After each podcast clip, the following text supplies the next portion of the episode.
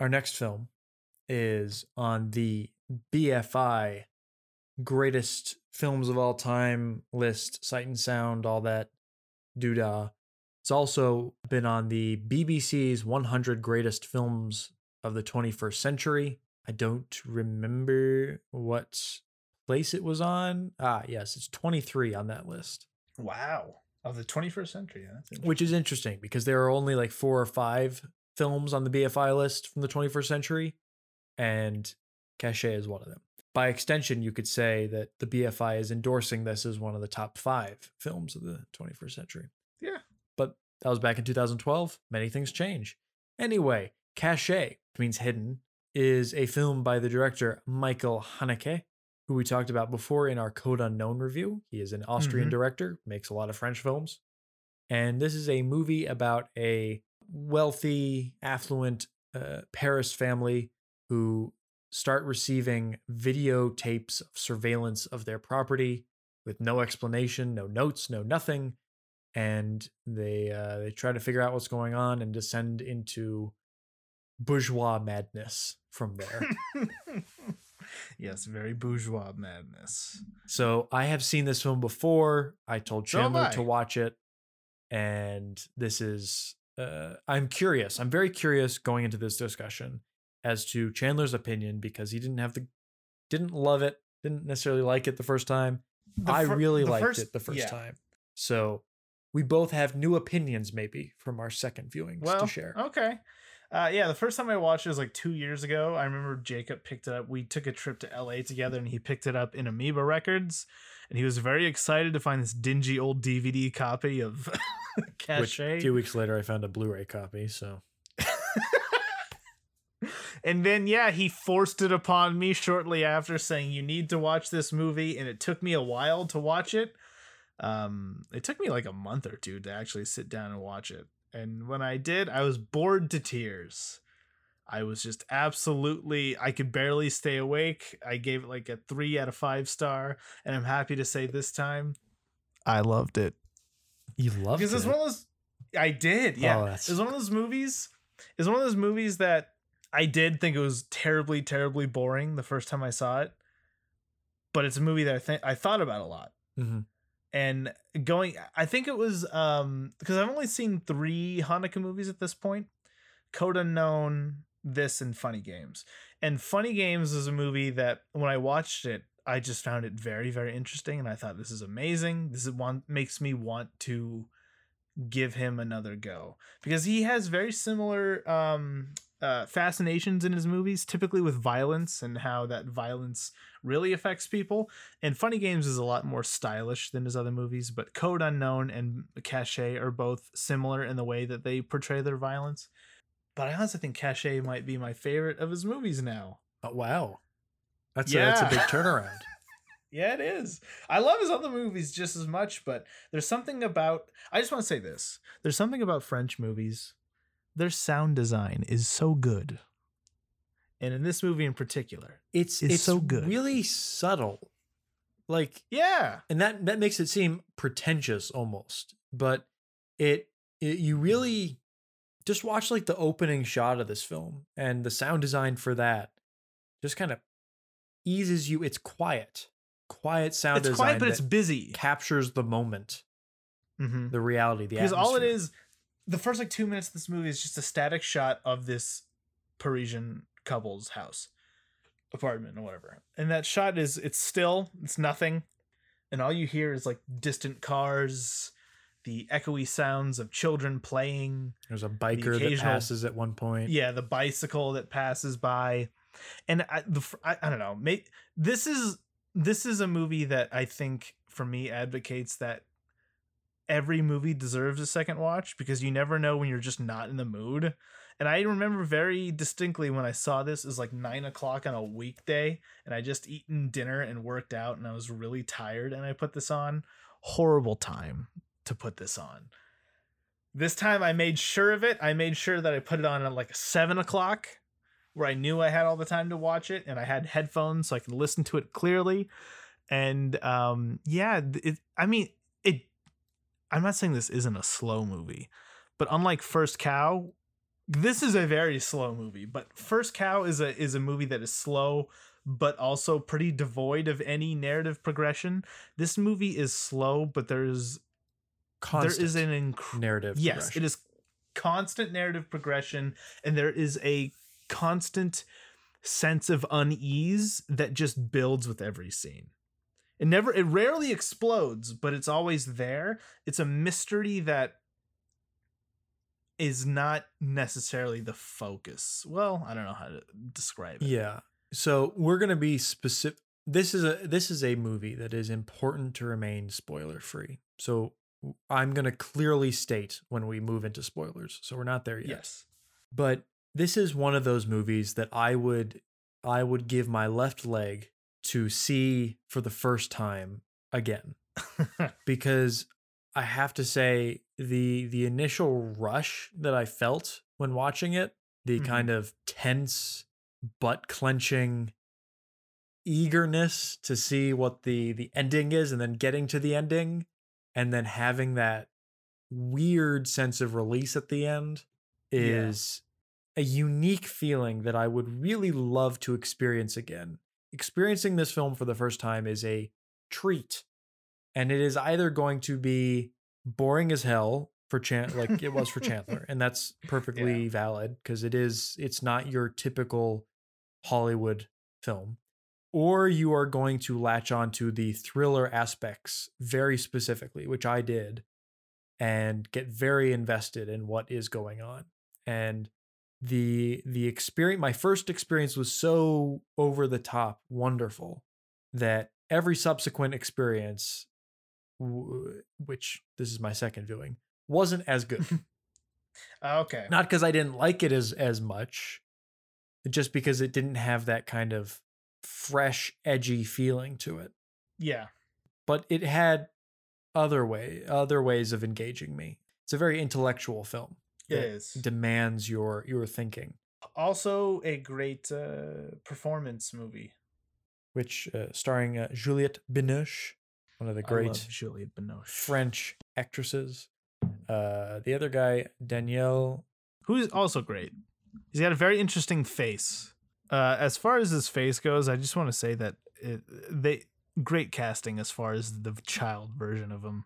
Yes, that that's one of the best child adult acting uh, casting. I- they Yeah. look, it's sold. I'm sold. Like that's Yeah, that was him yeah. as a child. They don't even tell you that it's him as a child, but you just see that child and you're like, okay, that's him. you get it. It's mainly the nose, yeah. And you know, it's it is a movie kind of like Brighter Summer Day, where it, it would be best to have some historical context going into it. Yeah, not you don't need as much as you do in a brighter summer day but you need a, a vague understanding of the um, algerian sort of revolution from france the film's title is hidden, and you can be sure that the meaning, the themes, the characters, everything is hidden. Nothing is easy to Yes. access in this film. There's two different stories going on at the same time Uh, there's a lot of stuff. Like this is a movie you can have theories about, and unlike some movies where there's like there's a correct solution, yeah uh, Haneke I think quite quite deliberately makes sure that there is no single solution possible to this uh, Mhm. this mystery, which we'll get to theories yeah theories. Yes. It's the cinema to, to explain it better to kind of give people the the idea of what it is. It's the cinematic equivalent of a Where's Waldo book. it yeah but you're not sure. There's like a little disclaimer at the bottom that it says uh, W- Waldo might not actually be in the frame. So you're you're looking for Waldo and you're not exactly sure Waldo's even there. and yet somehow it is uh I think it is satisfying at the end on some level. i think so. Caché is a really good lesson in how cinema doesn't need to give you closure yeah. because it is there's a difference between a film not giving you closure in a bad way and then there's caché where the entire film is built to do that. Like it is consistent in its what it is trying to accomplish throughout its narrative and the ending isn't coming out of nowhere it's not something you don't expect it is yeah it, it is a narrative, thematic, and character character consistent film throughout, and the ending adds to that in a way that is unique from a lot of Hollywood films. And I think that that's it's worth it just for that to experience something that you don't get in 99% of, of films. It well, it's a movie that it, it doesn't give you any clo- any like tangible closure, but it gives you the feeling that it some there it gives you a conclusive feeling without giving you closure. Mm-hmm. Which I think we almost talked we talked about Michael Haneke giving closure in Code Unknown and how the how he Yeah. does it there. And this is even more Yeah. subtle than that. Well, yeah, because it's you know all, all of Haneke's movies are very clinical. Mhm. They're they're they're they're some of the most realistic movies I think I've ever seen because they feel very documentary like in the way that the people speak and the way that the people act and the way that the the tension escalates. In that it it feels very logical. Every character would do exactly what a character would do in real life Mm-hmm. um and even the ca- camera work it's very still it's it wide lenses that capture every little nook and cranny of every building that they're inside of Often long Um, takes. lots of long takes but it, it's it, again it's one of those movies that it just like code unknown where i'm like on paper this movie would be boring because it's very restrained filmmaking very naturalistic and inconclusive conflicts but he keeps you interested because there's not a wasted moment in his movies i feel especially in this one Mhm. every scene every character every line of dialogue is it, it has to do with the mystery at hand and you can see the ripple effects of the way this mystery is affecting all these different people. But then it unlike code unknown it has that added element of mystery at the end where there's a lot of specific events that will pull you in certain directions as far as a, a conclusion is reached but like you said it never really gives you enough to definitively definitively say what happened and i'll admit the first time around um i didn't really understand what was happening in the final shot. And this time i did notice what was happening but i didn't know the implications of what that meant. So i had to read a bunch of theories afterwards. And it is interesting because I've read a bunch of different theories that all are all different, but they all have a good amount of proof to tell you exactly what was happening. And I'll admit, my interpretation of the movie was the lamest one. Interesting. I think we're gonna move into spoilers, but this Yes. it goes without saying. Caché, I think, is it is an important, unique film. I don't know of anything that is quite like it. Yes. In I that agree. in that sense, it's it's very if you like movies, if you like if you're okay with slower paced films, this is a must see film. But this isn't like First Cow where it's slow to the point of boring. I don't know. If, if if you get on with the general premise, it's a very it's a slow but it's an interesting movie. If you're in the mood, make sure you're in Yeah. the mood. You- You're not just throwing it on just because your friend recommended it to you and you need to watch it at some point. I agree. It's a good movie. Anyway, yeah, spoiler spoilers. territory. Theory Um, time. What what so, happened at the end? yeah. So at the end, you're not really sure who is sending the tapes. It's never the central narrative question has not been answered. I would argue the central thematic questions have been thoroughly explored. But uh answering the question of what actually happened, what do you think? I still think it's the dad. Majid? Yeah. So m- my boring ass interpretation of it was it was Majid. His son confronted the French father because he was upset about it, and because the French father would uh, wouldn't budge, he confronted the French father's son. I read a bunch of theories that there was implication in the body language that the son and the the two sons knew each other, but I never got that sense from the final shot that they were familiar outside of the the them being brought together by this event.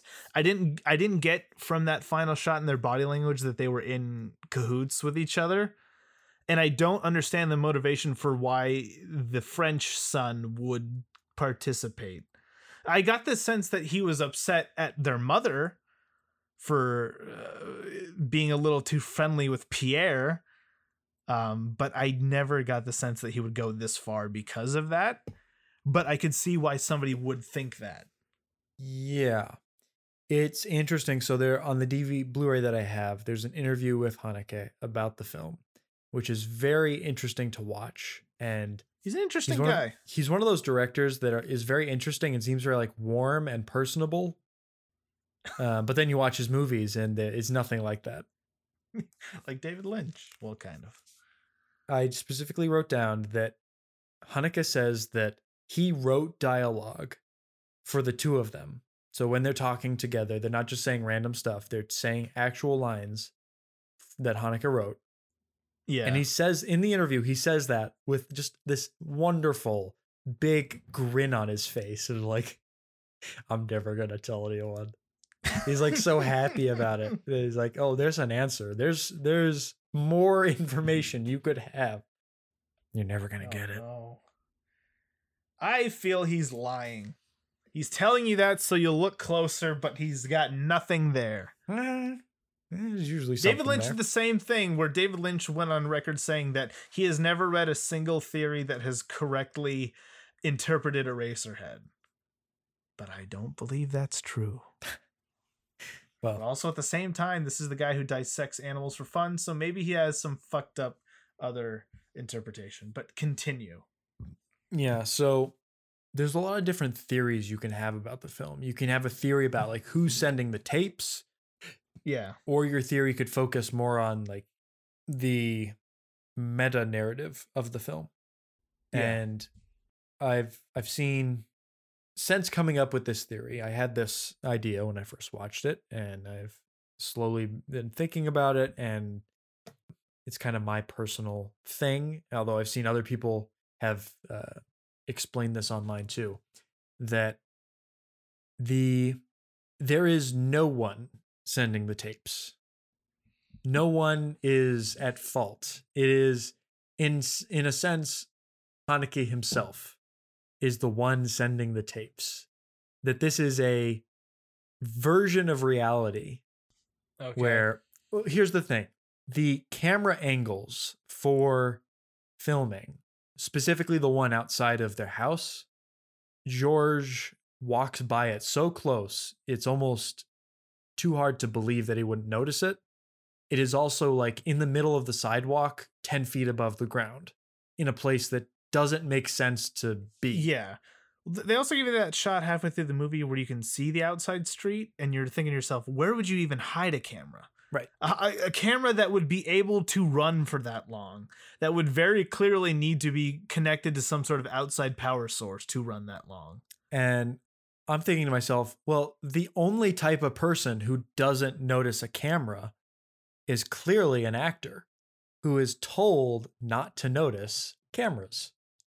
So it is a it is a my theory is that it is the world of caché is our world, but Michael Haneke is like interrogating these characters in our world in a way that produces this plot and is following them. They are both actors and actual people at the same time. So Jacob's theory is that Caché is a movie. But almost like almost like they are people that are living inside of a movie and don't know it. Almost like the Twin Peaks theory that we've talked about. um but I think there is something to to be said that Okay. it, it is specifically made so that you can't answer it, which leads to that theory, which doesn't necessarily Yeah. make it true because it's just purposely created to be Yeah. unsolvable. And unsolvable means the director must have had some hand in it, which doesn't mean you know with with i want to say that that is just far-fetched and crazy but uh, i don't know he he funny games proves that he he is at least somewhat interested in that level level of meta storytelling so i'm i'm not completely unconvinced because my boring ass theory also doesn't i do I do like the, the idea that the only way that the tapes would be able to get inside the apartment is through the French son. And that's not really something I'm willing to admit. So that is an interesting theory, but if that is the theory, that's that's not as interesting. But it is. I think it's very interesting. Um it, what was interesting is in the very beginning of the the making of documentary that I only watched the first minute or so of. Yeah. Uh, one is you can see the the either the camera person or the assistant director.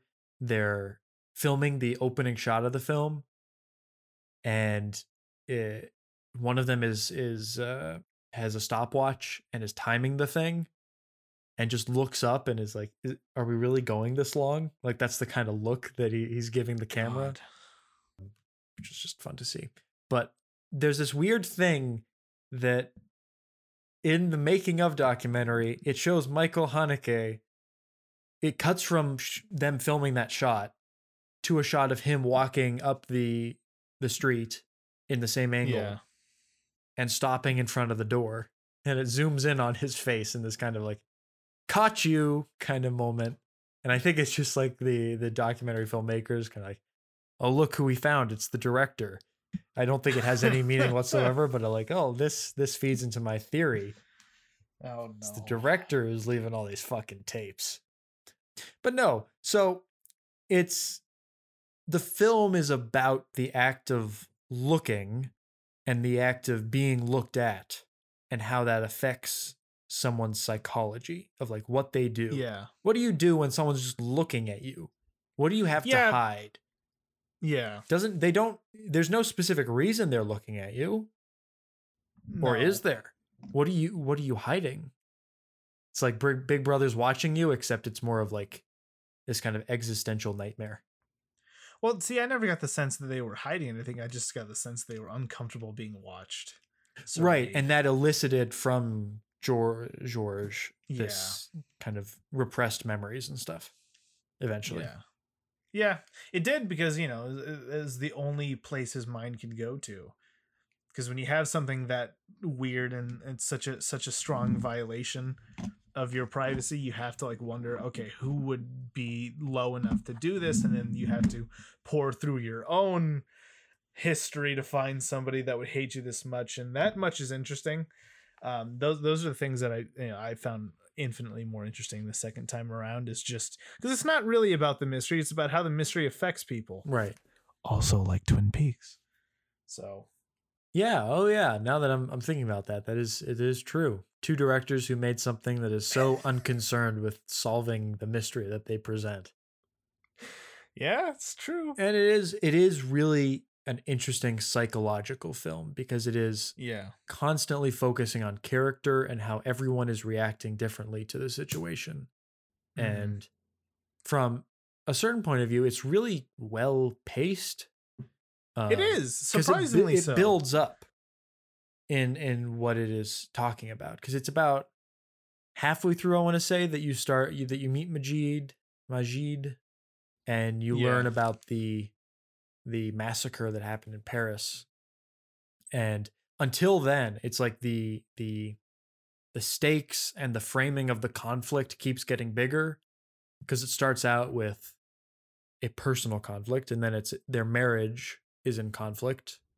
Yeah. And then their friends are brought into it their family and then their work and it just slowly gets bigger and bigger with every tape that that they receive and it's it's mm-hmm. building up correctly it's a correct progression of stakes in this kind of very slow methodical way because after one of the tapes is sent then it's the film takes its time kind of exploring the character ramifications of this next step in the the journey and also you know aside from that um the, the mystery itself it, it's a very compelling idea because it's one Mhm, of those yes. things unlike something like laura palmer being murdered there's it's technically harmless.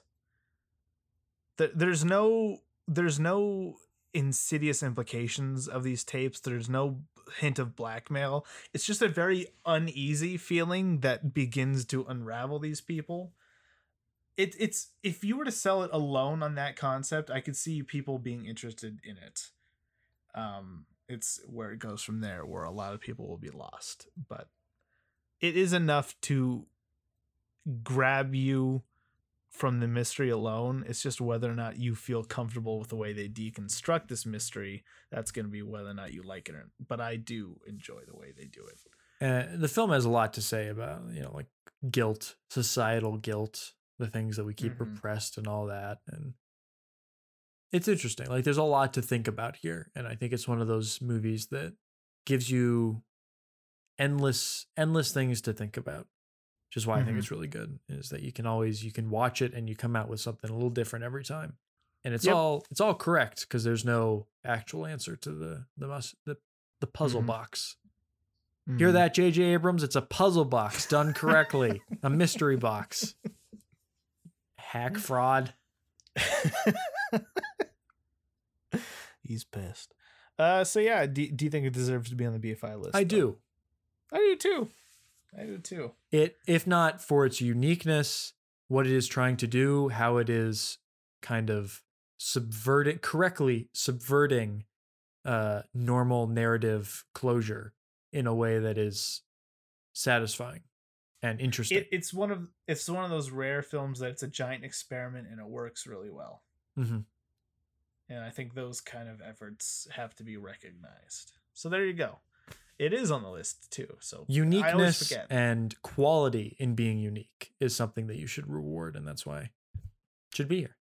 and I feel like it's one of those movies that's just going to get better with time. Once more people realize uh, that there's more to it. Once more people like me who were bored as hell and gave it a second watch. So if you have seen it and you were bored, give it another give it another chance. I think it's really interesting. It's probably my favorite Haneke. So for what that's worth, It's worth quite a bit to me, at it least. should it should it should be a criterion. That's all I'm going to say. it, it should have a more widely uh, available release. Is your the Blu-ray that you have is it region free?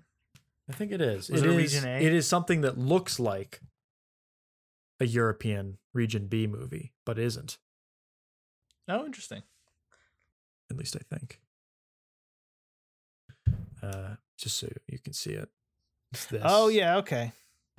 So it has That the does look like Region B. the little the 15 the weird ratings that Europe forces them to put on the the Blu-rays, which is just It's pretty Disgusting. tame movie. like why would you do that? You know, for the continent that birthed cinema, they have terrible Blu-rays. it's true. Also, that cover's terrible. Yeah, it, it's it's just a pretty pretty standard cover. Well, the, you know the, the the cover you have, the DVD, that's great. Just the blood stain. Mm-hmm. That's one of the most shocking moments in in film. It is. that's the, that's the thing is that it's a pretty tame movie aside from that one scene that is just brutal. One moment, and it it's it leaves an impact on you, and the characters. The first time I saw it, I think uh, one of those things that you know he does it, and I'm just like, oh, well, you would really go see a movie afterwards. But then this time around, I'd think I would do that. just try to get out of my mind. Roger Ebert mentioned this, and I also found this on my first viewing very interesting. But there's a shot around 20 minutes in that I think is very interesting when related to how you analyze the film. Um, and I'm gonna I'm gonna say what it is, describe it, uh, so people don't have to actually watch the film. Um, but I will not comment on it other than that. And it is the shot starts out similar, not exactly, but similar to the the outside surveillance shots that they've been getting, Yeah. and it's a stable frame. Mm-hmm. And then Georges and Pierrot, their son, come out of the house and they get into their car, and the camera goes from this static shot into a more subjective handheld camera angle and follows them. So, Hmm.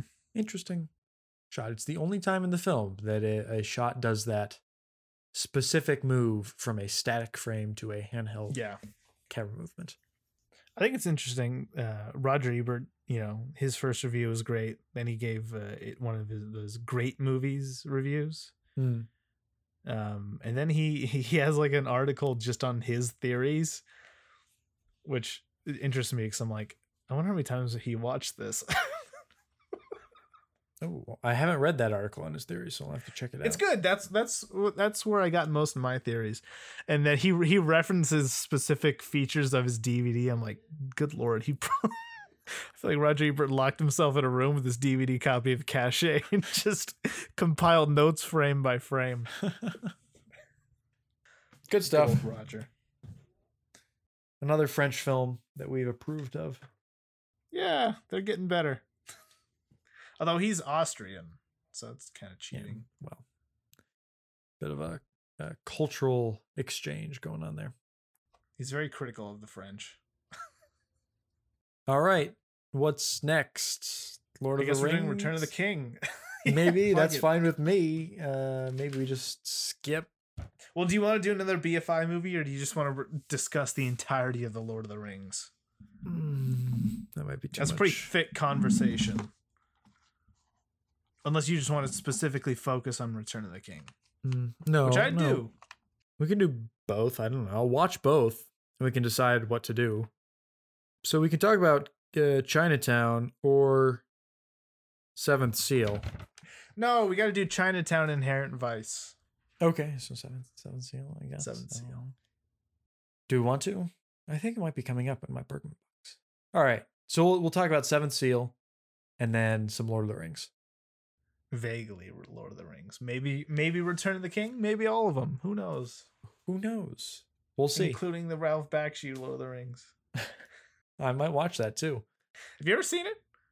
I have. it's been a while, and I don't think I finished it. Did he do the Hobbit too, or is that somebody else who did the animated Hobbit? I'm pretty sure that's somebody else. R- Rankin Bass. No, Rankin Bass did the the Christmas stop motion. No, they did The Hobbit. Well, they also did the Christmas stop motion. Yep, they did The Hobbit, 1977. Have I? I've told you to watch that before, haven't I? Do not want to watch it. Come on. it remains my favorite adaptation of The Hobbit. well, I mean, the bar is not set that high. No, but it, it's fun. It's kind of charming in its 70s way. Hey, hey, It's- hey. I'm reading Dune and I'm watching an entire anime series. We can put this on the bottom of the list. This is true, although it is very short. That that's why I was uh I was surprised when you watched real life the same day, but I'm also at the same time I'm like I'm watching like fucking 50 hours of anime and reading an entire book on his recommendation. He can watch one 90 minute movie.